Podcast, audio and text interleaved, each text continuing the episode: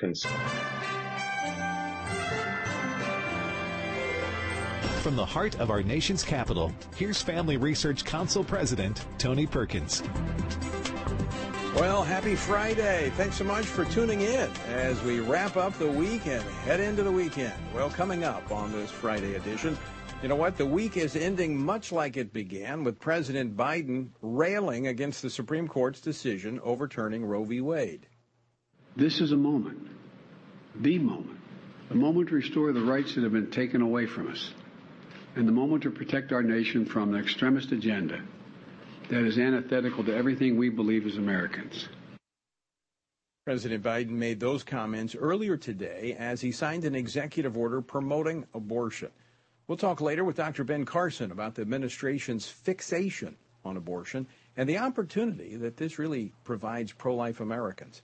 We will also talk uh, about Dr. Carson's focus on raising little patriots, so stick around for that conversation. We'll also discuss Senator Elizabeth Warren's war cry against pro life care pregnancy centers.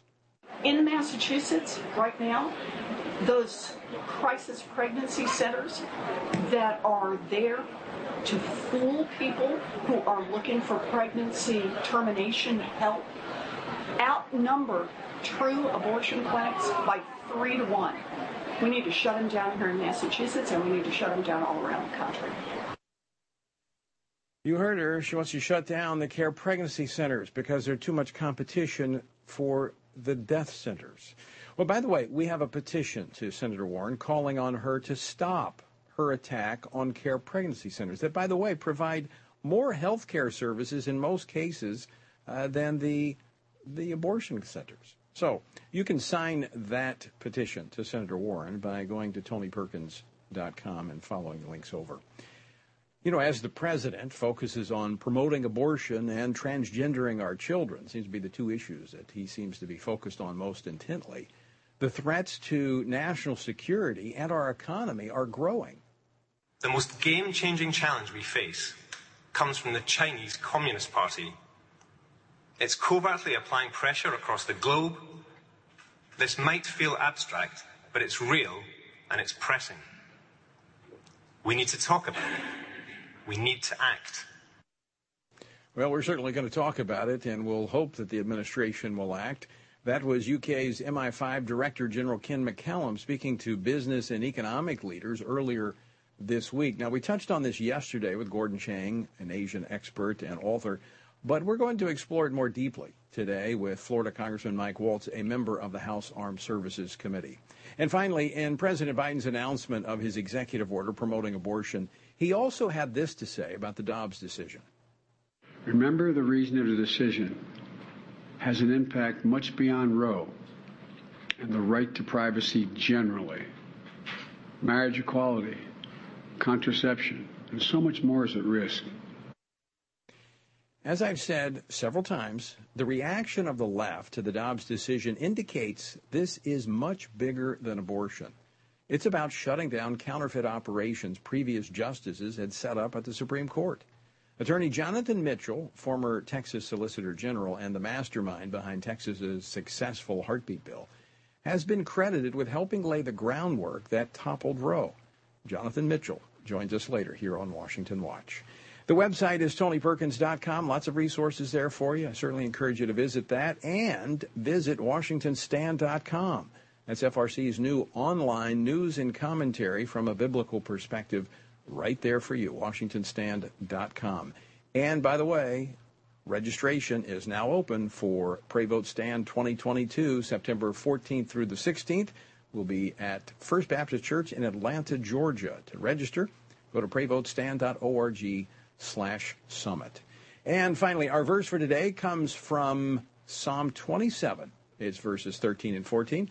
I would have lost heart unless I had believed that I would see the goodness of the Lord in the land of the living. Wait on the Lord, be of good courage, and he shall strengthen your heart. Wait, I say, on the Lord. Powerful and encouraging words. To join us on our journey through the Bible, go to frc.org slash Bible. Yesterday, the Chinese Communist Party fired back against the heads of the FBI and the UK's MI5 after the two, for the first time ever, as we discussed yesterday, set history, made history by having the two agencies share a public platform to send a strong, clear message on the serious and increasing threat that China poses to the world.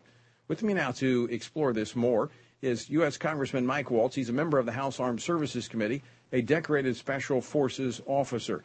He represents the 6th Congressional District of the Sunshine State. Uh, Mike, welcome back to the program. Good to be with you, Tony. So, give me your thoughts on uh, you know FBI Director Christopher Wray and the head of uh, the MI5 standing up together saying China is a world problem.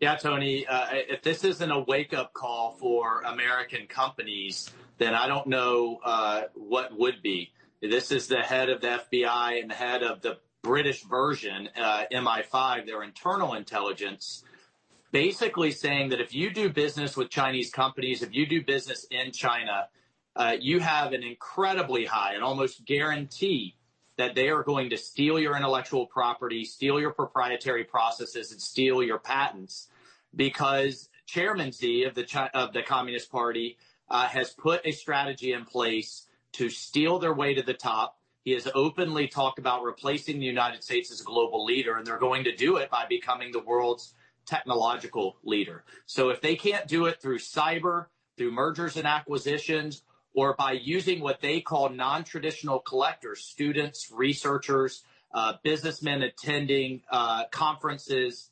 Uh, they, will take it one way or another. And what they then do, Tony, is they set up their own competitive entity with the stolen technology. They state subsidize that Chinese owned business so that they can price uh, and, and unfairly uh, price people out of the market and then they gobble up the market. And what do they do with the technology and the market share that they've stolen? They either create dependencies, as they've done uh, with lithium, with uh, uh, antibiotics, with cancer medication, all the way down a whole list of things that they want to be able to produce independently and create dependency around the world so that they can turn it off and use it as a lever geopolitically. And they also give those technologies to their military through their CivMil fusion program. This is serious, uh, and I am glad to see uh, uh, both of those leaders putting the word out and banging and banging the alarm bells as loud as they can. Uh, Congressman, the Director General McCallum said that you know we need to talk about this, but we also need to act. And it's certainly right. good to see this coming from the FBI director, and he's been he's been stating this. He, in fact, uh, he, he, recently, I read something where he said, I was shocked. He said, I knew they were bad, but didn't know they were this bad. So, my question for you, C- uh, Congressman Waltz, is Is the administration actually acting upon this information? Do we see this within the, you know, the, the gears of government? Are they addressing the threat of China? Great, great question. And, and that's the follow up I want to have from an oversight standpoint. Because on the one hand, you have uh, FBI Director Wray saying this, but on the other hand, they just shut down the China Initiative, which was a concerted program the Trump administration put in place to go after these professors, these researchers, uh, uh, these uh, you know businessmen that are infiltrating our businesses at the direction of the Chinese Communist Party to steal our technology. Uh, so the the Justice Department shut that down. Yet, as they're sounding uh, the the alarm bells, and I want to be clear uh, I have no issue with well-meaning, uh, the historic, wonderful, beautiful Chinese people uh, in many of their companies. But under this leadership from Chairman Xi, the leader of the Chinese Communist Party, they have no choice uh, but to right. vacuum up everything that they're directed to do. And again, it goes right to their military as a matter of state strategy. It's a, it's a very important important distinction because I remember former Secretary of State Mike Pompeo repeatedly said that our our issue is not with the Chinese people; it is with right. the Chinese Communist Party, and it's the same for for us. Now we're talking in, in the focus of the comments uh, from the MI5 uh, Director General and from the FBI Director. We're focused more on the economic, the technology, and of course that bleeds over into national security didn't really talk about certainly human rights. That's what got me sanctioned by China because they're such an abuser of human rights and religious freedom. But right? you also are focused on the military side of things as uh, the ranking member on the subcommittee on military readiness. I mean, is our military focused on the right things in terms of being prepared for the growing threat of the Chinese military? Yeah. So here we have uh, the most rapid military modernization, the Chinese modernization uh, in world history, certainly in modern history. They're outbuilding us in chips five to one. They're on track. Uh, literally, NASA just put out a warning uh, that the Chinese are on track to, to, militarize the moon. They're putting a brand new space station up. Uh, they have the hypersonic weapons. Uh, and Xi is telling this country when it, as it comes to Taiwan to prepare for war. Yet, what are we doing? We're focused on pronouns. Uh, we're focused on Pride Month. And now uh, the uh, Army is kicking out 60,000 soldiers, 20% of the National Guard and the reserves, uh, because they have concerns over a vaccine that has now been proven to not stop the spread, which makes it a per- personal health decision of what type of uh, symptoms that you want to face. Uh, no, uh, Tony, that's a long way of saying we're not focused on the right things. We need to be focused on fighting and winning wars. And it's not just the threat from China and Russia. We still have Iran, North Korea, and a global threat from terrorists overlaid with 30 trillion in debt. We have serious national security concerns, and yet this is the the nonsense that this Defense Department is prioritizing. And oh, by the way, I forgot to mention uh, the the out of control threat of white supremacy that you heard from this defense secretary. Yet his own study showed that 0.0004 percent of military members have engaged in some form of extremism. So their priorities are in all the wrong places. I just want to add a little bit to your to the point of driving out these sixty thousand. Um, is that is on top of the fact that the the army has not been able to meet its recruiting numbers. In fact, they're falling right. short. I think they're about 40 40 percent short of their numbers. I mean, this this just does not make sense what they're doing. And then I, I just I got this. Uh, you've probably seen this a uh, a report that uh, new training for Army soldiers is that they must shower with transgender persons of the opposite sex, even if they have not had uh, the the surgeries. And say basically get over it. If you're uncomfortable with it, doesn't matter. This is what we're doing in our military. You know, focused on all the wrong things. Well, that that's absolutely right. And I, again, so on the one hand, we're going to discharge 60,000 soldiers uh, and and deny them, by the way, their retirements and their benefits because uh, you know of of rule of law, law and order. Uh, you know, you have to follow orders. You can't choose, but yet you can choose what gender you are. Uh, is it's just nonsensical, and uh, it, that's why we we have to get the majority back. Uh, this isn't just the the economy. This is the nation's security, uh, and we are losing time. The the the other thing the Chinese are doing is quadrupling the size of their nuclear weapons fleet. Uh, so uh, this is incredibly serious, Tony, and uh, this is this is why we've got to get this thing back on track. Yeah, this is not make believe. It's not games. This is uh, this is for keeps. The stakes are extremely high. Congressman Mike Waltz. Always great to talk to you. Thanks for joining us on this uh, Friday afternoon. All right. Thank you, Tony. God bless. You know what? And I actually had a stack of more things to talk about regarding the uh, the military, but I'll get to it next week. All right. All right. Don't go away. We're coming back with more Washington Watch on the other side of this break.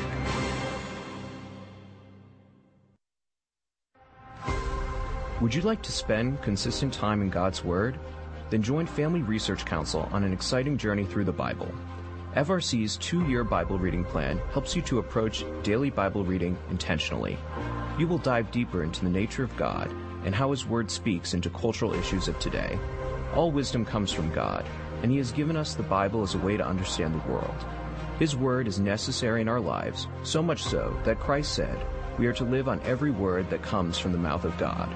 He calls it our daily bread because we need it daily to sustain us and nourish us spiritually, just like food does physically. Start this adventure today with Family Research Council. When you sign up, we'll text you with daily passages and questions that help prepare you for conversations with your friends and family. To begin this journey, visit frc.org/bible.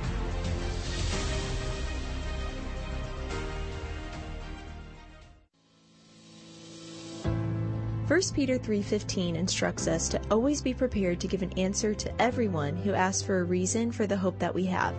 The mission of FRC's online Center for Biblical Worldview is to carry out that verse by training Christians to advance and defend the faith in their families, communities, and the public square, as now more than ever we need to be grounded in the truth of God's Word.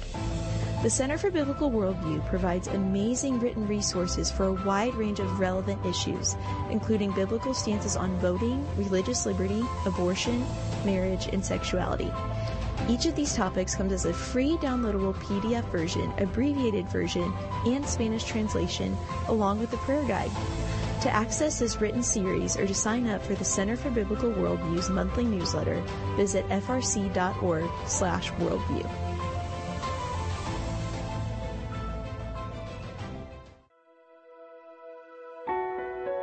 Did you know that from as early as 12 weeks, and certainly by 20 weeks, an unborn child can feel pain? Did you know the issue of pornography is growing among women? Did you know that pornography, sex trafficking, and abortion are all linked and on the rise across the globe? Issues such as pornography, human trafficking, drug legalization, and abortion are all violations of human dignity and have resulted in the devaluation of human life in our culture. Family Research Council stands firm on the principle that every life has value, ought to be respected, and has been designed for a unique purpose. Educate yourself on the harms of pornography, human trafficking, and abortion so that you can offer hope and help. Learn more at frc.org forward slash life.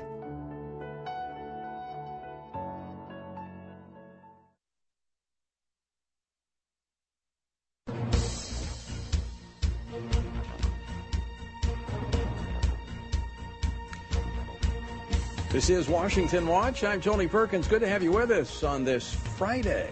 Yes, it's Friday.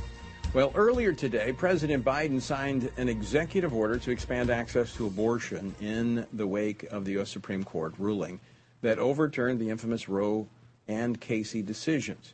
Now, in his remarks, the president claimed the nation needs to be protected from an extremist agenda. I would agree, but it's not the one he's thinking of.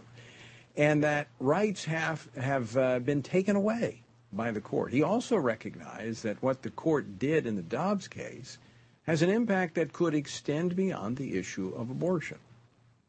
Remember, the reason of the decision has an impact much beyond Roe and the right to privacy generally. Marriage equality, contraception, and so much more is at risk. Well, is the president correct? Well, with me now to talk about this is someone who has been credited with having laid the groundwork that toppled Roe v. Wade, former Texas Solicitor General Jonathan Mitchell. Jonathan, welcome back to Washington Watch. Thanks, Tony. Good to be with you again. Well, let's start this discussion by talking about Dobbs. What are some of your thoughts on the ruling and the majority opinion? Very strong opinion overrules Roe completely as expected, uh, based not only on the draft opinion we saw earlier, but also based on oral arguments. And the issue has been returned to the states. There's obviously a lot more for states to do. There are states that are anti-abortion that have trigger bans in effect, but they've already been blocked by state courts. So this won't be the end of judicial involvement in state abortion policy, but it does remove the federal judiciary from second guessing legislative decisions. And for anti-abortion people, that's a big step in the right direction.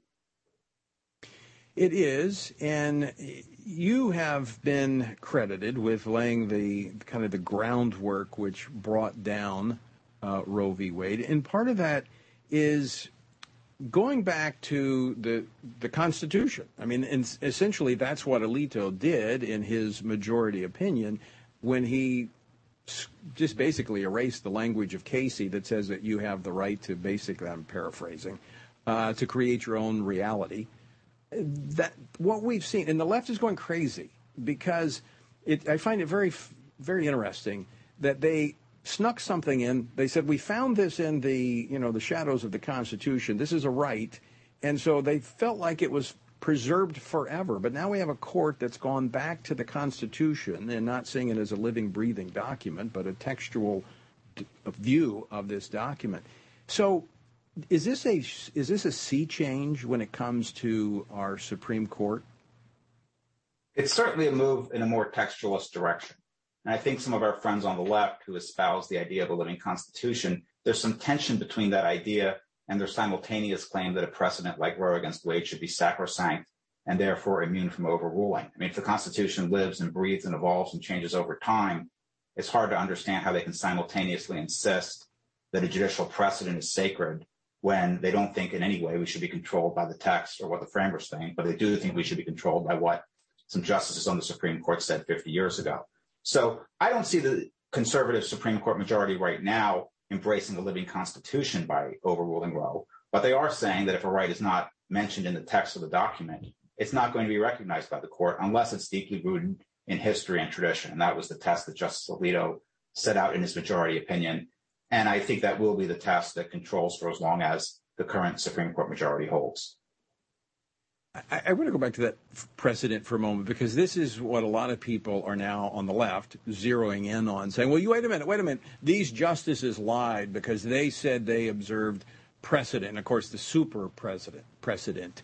Um, but this is kind of the way I see it as, as a layman, not one who argues before the court.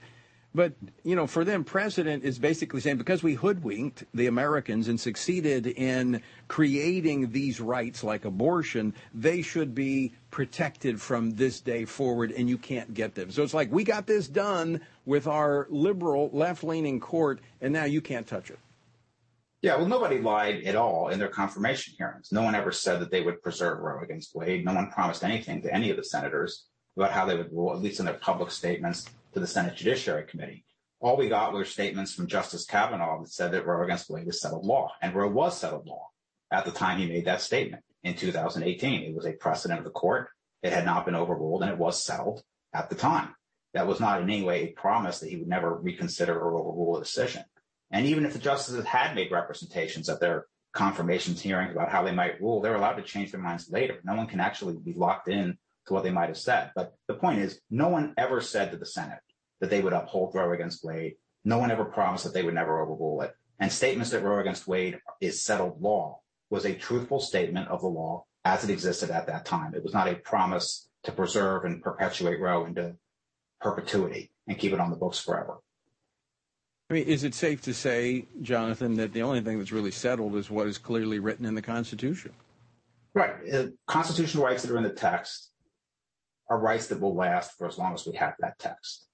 Rights that are invented by judges, like the right to abortion, will last only for as long as you have a majority on the Supreme Court that is ideologically predisposed to support that right. So constitutional rights that can be created by the court can be taken away by the court. And the removal of the right is as legitimate as the creation if you believe that judges have the flexibility to depart from the text. So it's hard to understand how the left can complain about lawlessness. Now, they may have complaints that this is bad policy.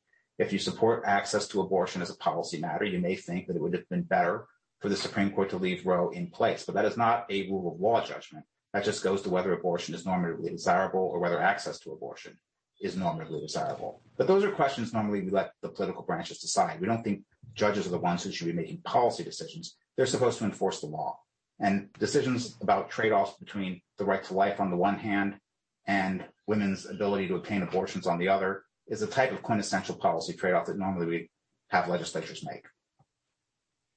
True. So true. But there are some that saying, well, wait a minute, the court has shifted away and, and people had begun to count on these rights. They took them away, and that is destabilizing uh, for our society. I, I want to talk about that. We're up against a break. I'm going to talk about it when we come back. And also, why the left was so surprised. In my view, I think they felt that this path that they were on in inventing rights, that that was the wave of the future. But I think they've been shocked, and I want to talk about how we got here and how that's preserved. So don't go away. We're going to be back with uh, more with Jonathan Mitchell here in just a moment as uh, we return after this break. By the way, um, I do want to encourage you to sign that petition to Senator Warren. We're going to talk a little bit more about that uh, later in the program when Dr. Carson joins me. But she's attacking these care pregnancy centers, which it, it are going to be even more important going forward as we build this culture of life. So go to TonyPerkins.com, sign that petition. All right, we're coming back, so don't go away.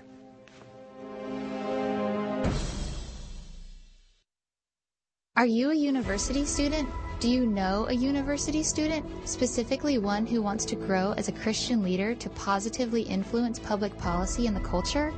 Look no further. Family Research Council has a life-changing 12 to 15 week internship program that has prepared and equipped students to take the next step in their professional journey. With a speaker series focusing on careers and callings, lectures from prominent conservative leaders, and weekly biblical worldview training, students will grow in personal and professional development. Interns have the opportunity to work in policy, communications, event planning, and more.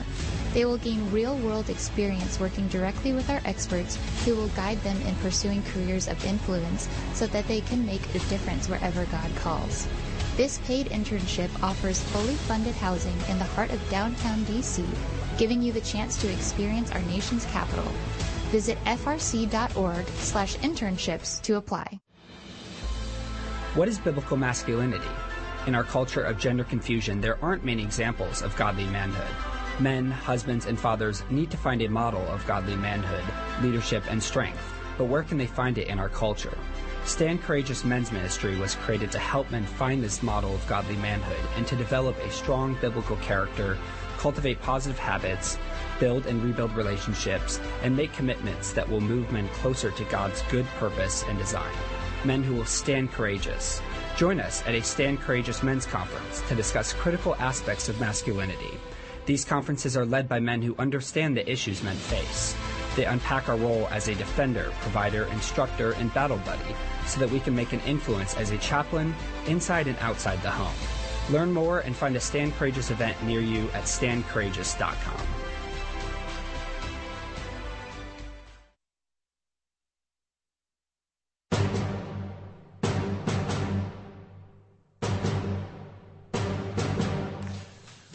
Welcome back to Washington Watch. I'm Tony Perkins, your host. Good to have you with us on this uh, Friday afternoon. We're joined by former Texas Solicitor General, General Jonathan Mitchell, uh, who helped uh, lay the groundwork for the uh, overturn of Roe v. Wade.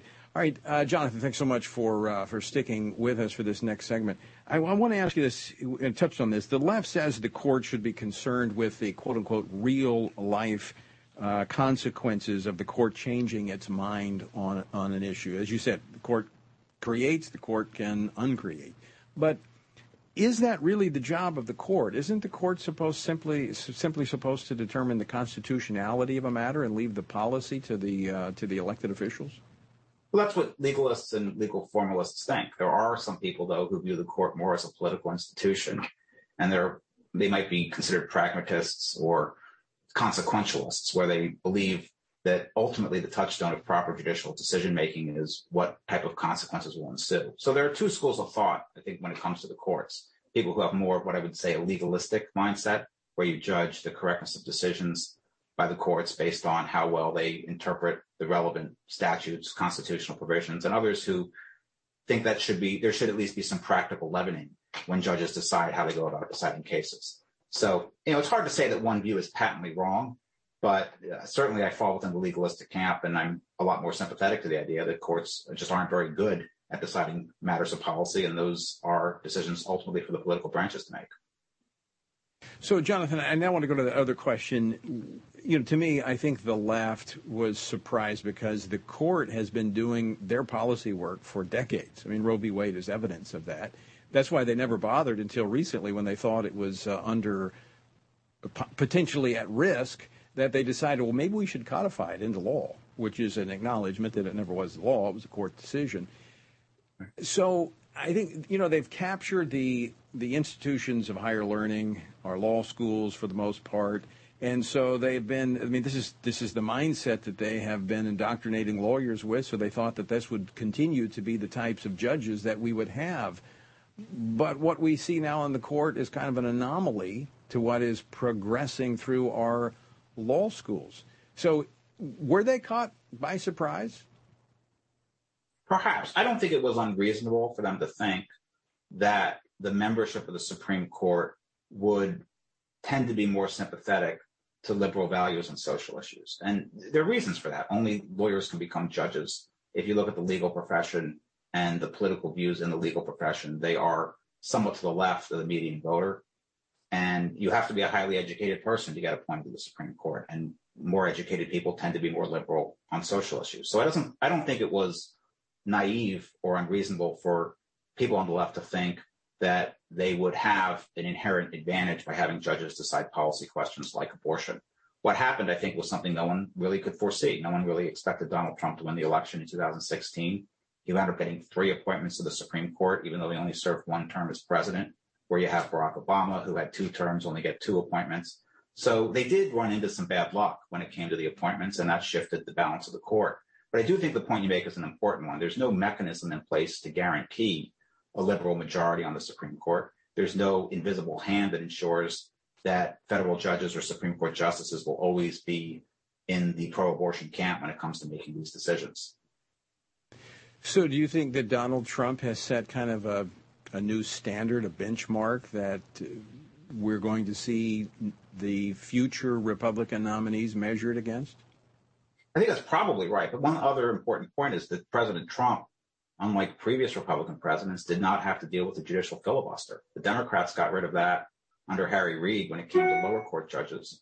And then the Republicans eliminated the judicial filibuster for Supreme Court nominations after the Democrats filibustered Neil Gorsuch. So President Trump did have the advantage that he only needed 51 senators or 50 plus the vice president to get his judicial nominees confirmed. And President George W. Bush by contrast, always had to face the threat of a Democratic filibuster, even when his party had the majority in the Senate. So, you know, definitely the rules have changed. It's easier to get judges confirmed now. That's true both for Democratic presidents and for Republican presidents because the judicial filibuster is gone. But it really, you know, Harry Reid's decision in 2013 to get rid of the judicial filibuster was a big step on the road to reversing Roe because had he not done that, I think it would have been much harder for President Trump to get Justices Gorsuch, Kavanaugh, and Barrett confirmed because none of those three judges got 60 votes for confirmation. Right. They were all under right. 60 vote threshold.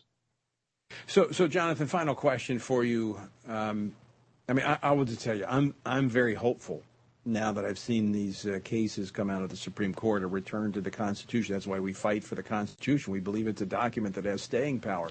Are we seeing, you know, through the courts, kind of a, a revival of the Constitution? Possibly. I mean, there's certainly more sympathy toward textualism in statutory interpretation and constitutional interpretation. Justice Elena Kagan has said we are all textualists now. She made that comment in the context of statutory construction, but I think it also carries over to constitutional interpretation with the current membership of the court. But it could change. I mean, we have to remember the Warren Court 60 years ago, that was the heyday of what you might call liberal judicial activism.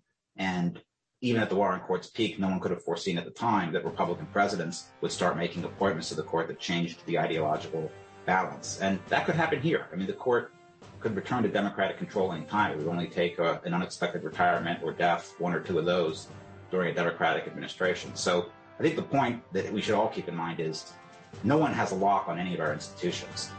The presidency, whether it's Congress, they go back and forth between parties. And it's true of the Supreme Court. It's slower for change to occur on the Supreme Court because of the appointment process. But eventually, nobody should ever think that their party will control the court forever. Liberals should not have thought that back in the 1960s with the Warren Court. But conservatives should not think that today. The court will eventually swing back. And it's important that the rules of interpretation that we have for the Constitution keep that possibility in mind. Right. And we continue to stay involved in the process of elections. Jonathan Mitchell, I want to thank you for joining us. Uh, so good to talk to you today. Thanks, Tony. Have a good week. You too. All right, folks, stick around. Dr. Ben Carson is next. What is biblical masculinity? In our culture of gender confusion, there aren't many examples of godly manhood. Men, husbands, and fathers need to find a model of godly manhood, leadership, and strength but where can they find it in our culture?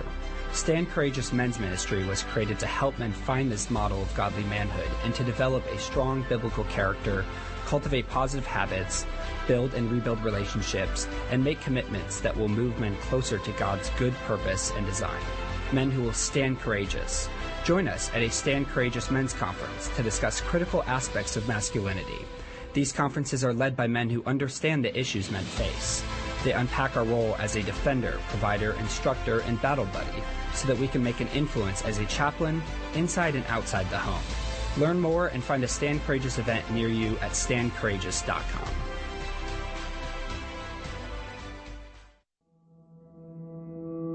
With the increase in tech censorship of conservatives and Christians, Family Research Council created a tech subscription platform to be sure we don't go completely dark due to censorship. It is important to us that we stay connected with you and that you stay informed. So if we get canceled, you can still access updates on faith, family, and freedom. How? Just text STAND to 67742 to sign up for our text alerts, and you will get FRC's content straight to your phone. Again, just text STAND to 67742 and you will get alerts on the biggest stories of the day. With just a simple text, always have access to our content and stay informed and connected with like-minded community. Text STAND to 67742. That's STAND to 67742.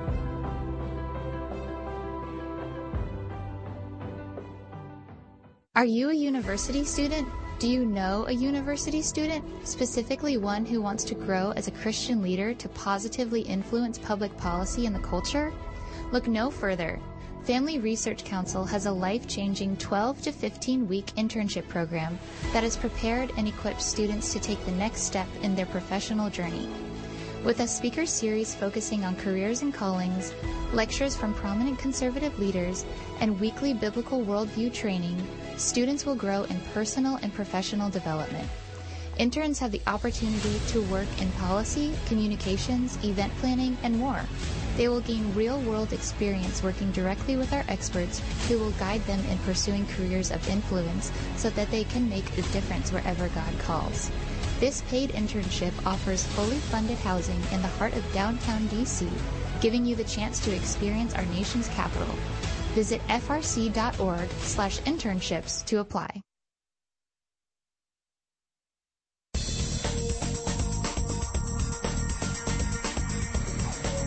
It is Friday. Good to have you with us. Hope you uh, have great plans for the weekend, but thanks for tuning in. It's always great to have you with us. All right, the U.S. Supreme Court's decision overturning the infamous 1973 Roe ruling has left, as we've been talking about, the left enraged and frantic. I really believe they did not think it was going to happen because they thought they had a lock on the courts, as we were just talking about with Jonathan Mitchell. Well, today the president signed an executive order that promotes abortion access. The vice president then met with Democratic legislators from red states. And as we've talked about earlier, Senator Elizabeth Warren is calling for pregnancy resource centers to be shut down. We need to shut them down here in Massachusetts and we need to shut them down all around the country. You should not be able to torture a pregnant person like that. Oh, what? Where do I even begin with that? To begin to well, first, it's a, it's a, it would be a not a pregnant person, be a pregnant woman.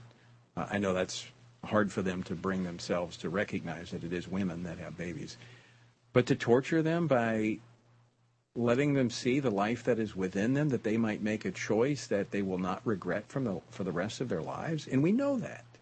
We know that from actual uh, filings with the Supreme Court from, from women who had had abortions and the trauma that they faced afterwards because they were not given the facts by the abortion clinics. Then you have uh, Congresswoman Cori Bush vowing to advance legislation to repeal the pro life Hyde Amendment. And I mean, there's a lot, a lot more happening. In fact, next week is going to be like abortion week on Capitol Hill. So, what's driving this, and what sorts of action should conservatives be engaging in to counter all this? What What are the opportunities that are before us right now? Well, join me now to talk about this and more is our good friend Dr. Ben Carson, former Secretary of Housing and Urban Development, a 2016 Republican presidential candidate, and the former director of the pediatric neurosurgery at Johns Hopkins. He is uh, now founder and chairman of the American Cornerstone Institute. Dr. Carson, welcome back to the program. Well, thank you, Tony. Thank you for being such a trooper when it comes to uh, abortion. Well, you know, you and I were actually together the day that the decision was handed down. We were in Lafayette, Louisiana, and, and in fact, speaking on a, a panel together. And, but a lot has happened in those two weeks. It was actually it was two weeks ago today that we were there. Uh, the left has just gone crazy uh, about this, and, and I, it's it's almost as if they don't recognize how how driven they are for abortion. I mean, they, they they're being exposed. I think. I think most Americans yeah. are saying, "Why? How how can you be so dedicated to killing babies?" Yeah, I, I don't think they've really stopped to think about what they're doing. Uh, they're driven by ideology, and if they would just take a moment to think about it, all the things that we have learned since 1973, when Roe v. Wade was enacted, uh, about what's going on in a mother's womb and it's pretty easy to see that that is a life that is in there. That is a human being with a face and arms and legs and a heart beating, moving around, reacting, uh, and much more sophisticated than a snail darter, which uh, many of them are trying to save. So they really haven't stopped to think about that. And I don't think they've thought about the fact that if you if you kill a pregnant woman, you get two charges of murder. So obviously, if that's the case, and if the law recognizes that, uh, recognizing it also, but uh, you know, we have to be the ones who have to fight for those who cannot fight for themselves, as the Bible tells us. Yeah, absolutely. Uh, I want to get your reaction to the president's executive order today that he signed, and really four main aspects of this executive order. I mean, he's he's been looking for what he can do. He's he's uh, told his Department of Health and Human Services to make sure that women have access to the abortion pill, which uh, last uh, records last year indicates about 52% of abortions were through the abortion pill. But there's complications with that. We talked about that yesterday on the program. But the four main categories in today's executive order was safeguarding access to reproductive health services this is essentially a request for HHS to submit a report in 30 days on what they are doing to educate on abortion and contraception. Then protecting uh, patient privacy and access to accurate information. Now, this is where they get involved with the Federal Trade Commission, and this is the same place that Senator Warren is. I think they're going to use this to go after the care pregnancy centers. And this is something that I know you care about because you've been helping a lot of those care pregnancy centers that have full medical staff. They have doctors that volunteer that help that are giving women real medical choices. They're going to try to shut them down. Yeah, and, and these are wonderful people who work at these clinics. Uh, many of them are volunteering substantial amounts of their time uh, in order to try to, to not only save babies, but to provide a better life for women who frequently feel as though they're trapped and that they don't have a choice. And, and what they're doing is making sure that they understand that they do have choices and that we're not simply going to say to them, don't get an abortion and goodbye and good riddance. No, in fact, we're going to say, we're going to help you. We're going to help your baby. We're going to help your family because, you know, it doesn't just affect the woman, it affects her entire family. And uh, we have to be cognizant of that. And, uh, you know, the left who wants to destroy these places I, I, find, you know, the, the president also said, we're going to try to make sure that these places are safe. That is the places that are doing abortions. How about the places that are offering other types of care? You know, why is he not concerned about the fact that some of them have been firebombed and destroyed in other ways? Uh, this is really so disgusting the way that that's being handled. Yeah, it, it, there's no discussion here about those care pregnancy centers and other pro-life groups that have. I think now the count is near 60 that have been uh, targeted, as you said, some with uh, fire bombs.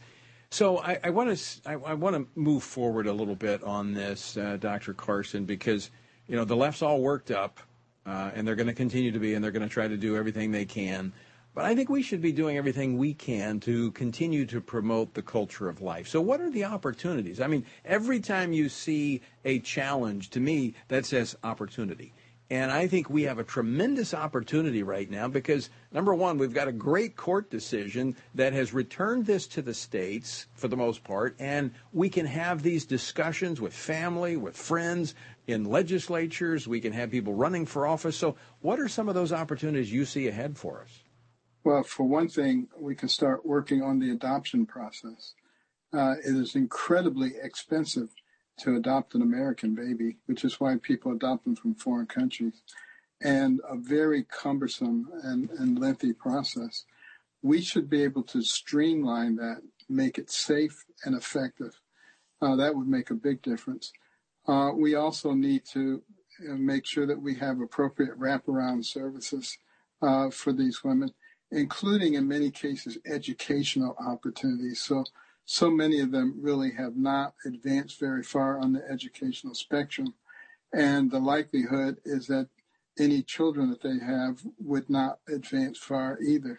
So uh, that's a tremendous opportunity. And it's an opportunity also to talk about right and wrong, about faith, about some of the things that were so important to the founding of this country, the things that, that gave us the fortitude and the strength to defeat the most powerful military force on earth.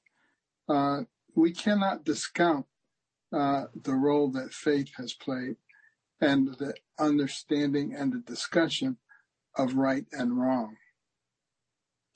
I want to talk about that educational component, the moral component, because that's not something that's being produced in our education system in America, our public education system in America. In fact, it is the counter. I mean, we just saw the National uh, Education Association having their annual meeting uh, this week, and they were focused on abortion rights, they were focused on transgenderism, not focused on providing a moral foundation for our children and a love for this country. You have that's become a big focus of yours is to begin to to train children to expose them to America's history, to create little patriots. Uh, you've got some new resources out. Uh, tell our viewers and listeners about it. Yeah, well, we have a, a new program starting in the Little Patriots uh, Forum uh, that is called Star Spangled Adventures. Star Spangled Adventures, and it, it tells the real history of America without politics. Uh, beautiful animations. We've hired uh, some of the uh, the best talent from Disney and Pixar and ABC Kids, the people who are non woke, by the way, uh, to illustrate these things. And uh, the quality is extraordinary. And there are lesson plans that go with each presentation uh, that can be used by parents, grandparents, uh, teachers, any group of people. There are downloadable exercises so that when you go off in the car or in the airplane, you can print these out and continue the educational process. And they're fun. And uh, we also, and best of all, it's free of charge. We have wonderful sponsors who have underwritten it to make sure it's free. We also have n- new books, uh, Why America Matters, and a new one that was just released this week called Red, White, and Blue. Our flag matters to me and you. And it starts with a little boy looking at a torn and tattered American flag on the ground.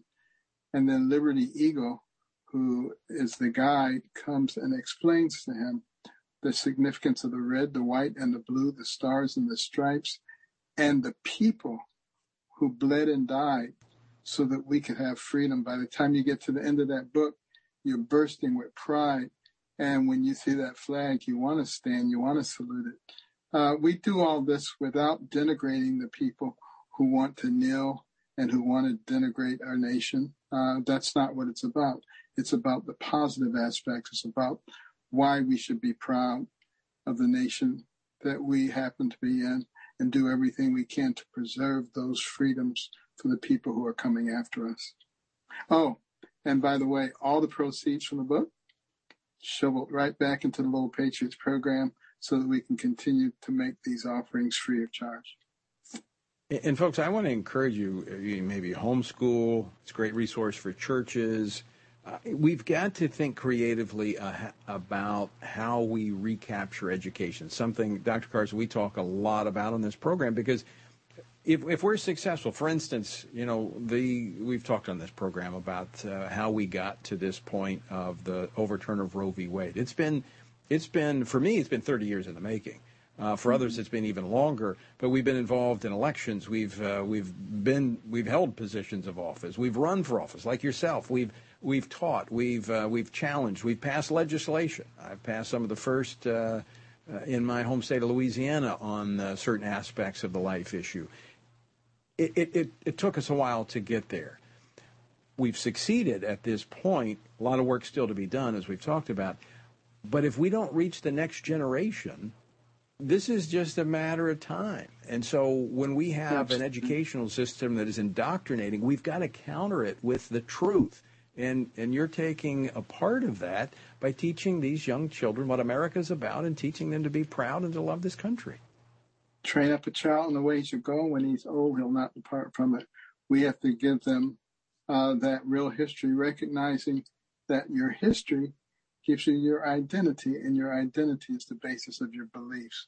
And if you interrupt that chain, then you become a leaf blowing in the wind, easily swayed. And that's not who we are in this country. And I do believe that that is actually a big part of what's going to save us. Unlike many other countries that have been in this position, because our founders knew that we would be in this position, quite frankly. Uh, but we have the fortitude and we have the tools in our Constitution which will save us, which will not, for instance, allow the government to take away our ability to defend ourselves. Uh, all of these are important tools that our founders knew would be necessary as time went on. And that's why Benjamin Franklin, when asked, What do we have here, sir, after the Constitution was done? A republic or a monarchy? And he said, A republic if we can keep it. And it requires work. It requires participation, not being spectators in the process. And uh, the place to start is right in the home in teaching our children. Because I heard a historian one time said it, it's that's so it's not as important what your history was as what you think it was in terms of determining your future. And so we have to know our real history, but we've got to teach that real history so that our children will know it and they will act upon it. Uh, Dr. Ben Carson, uh, very quickly, before we go, tell folks how they can find out more about the Little Patriots program. LittlePatriotsLearning.com. And you can find out about all of our programs at American Cornerstone by going to AmericanCornerstone.org. But if you just type in Little Patriots, it'll come right up anyway. yeah, well, which is we are good. so we're so grateful for the work that you're doing and that uh, you didn't have to, but you love this country, and so you've stayed in the battle, and we're uh, honored to battle alongside you. And thank you for what you do, uh, what you've been doing for decades. It is such an inspiration to so many people. And if we all work in our sphere of influence toward the good, we will succeed. Absolutely, with the Lord's blessing. Dr. Carson, have a great weekend. All right, you too, Tony. Take care. And folks, again, let me encourage you sign that petition to Senator Warren, Elizabeth Warren, and tell her to stop attacking the care pregnancy centers that are doing great work all across this country. You can find it at tonyperkins.com. I hope you have a great weekend. But until we see each other once again, let me leave you with the words of the Apostle Paul, where he says, When you've done everything you can do, when you've prayed, when you've prepared, when you've taken your stand, by all means, keep standing.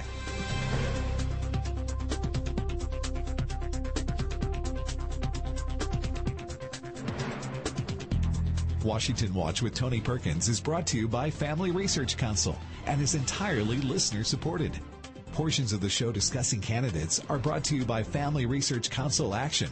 For more information on anything you've heard today, or to find out how you can partner with us in our ongoing efforts to promote faith, family, and freedom, visit TonyPerkins.com. Also, to leave a comment about Washington Watch, call our watch line at 1 866 372 7234. That's 1 866 372 7234.